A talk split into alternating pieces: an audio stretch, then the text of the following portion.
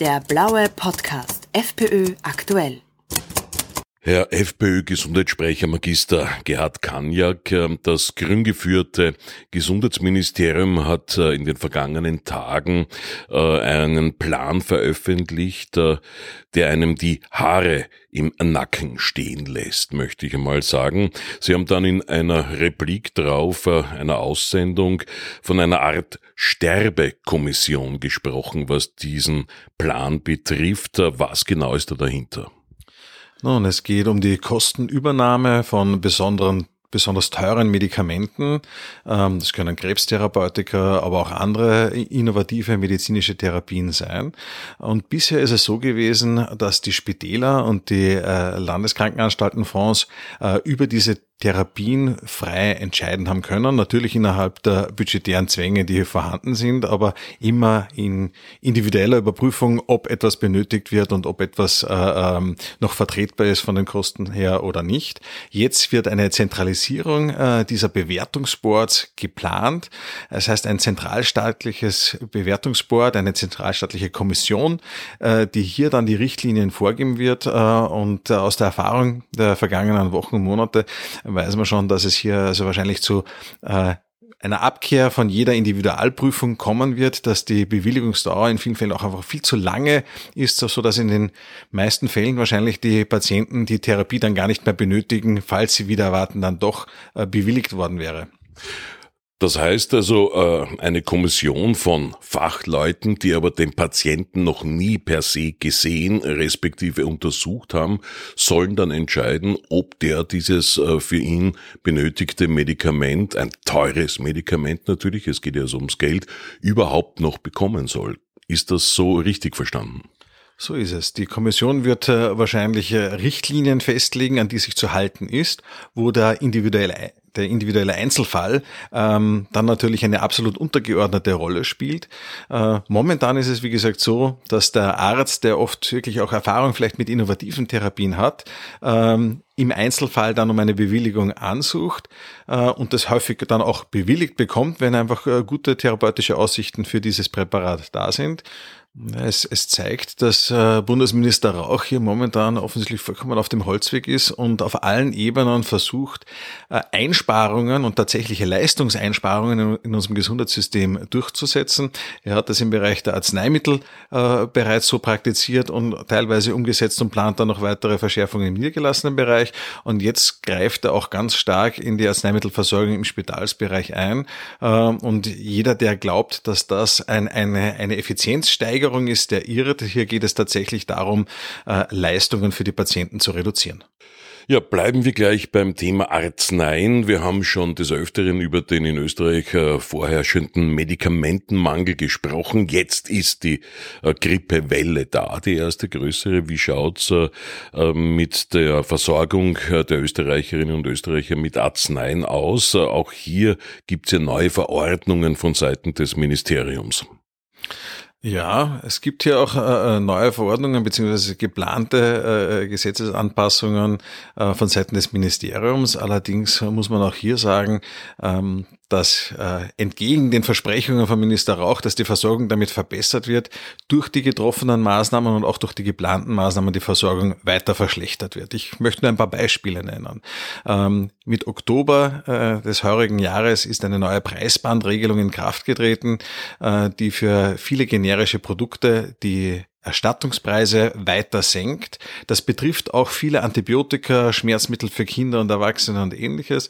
Ähm, und wird natürlich dafür sorgen, dass noch weniger dieser Produkte nach Österreich geliefert werden und die bestehende Knappheit in diesen Segmenten noch viel länger andauern wird. Und wir laufen auch tatsächlich Gefahr, dass wir im, in der laufenden Erkältungssaison im, im jetzigen Winter auch tatsächlich wieder massive Versorgungsschwierigkeiten, gerade auch bei Antibiotikasäften und, und Schmerzmitteln für Kinder haben werden.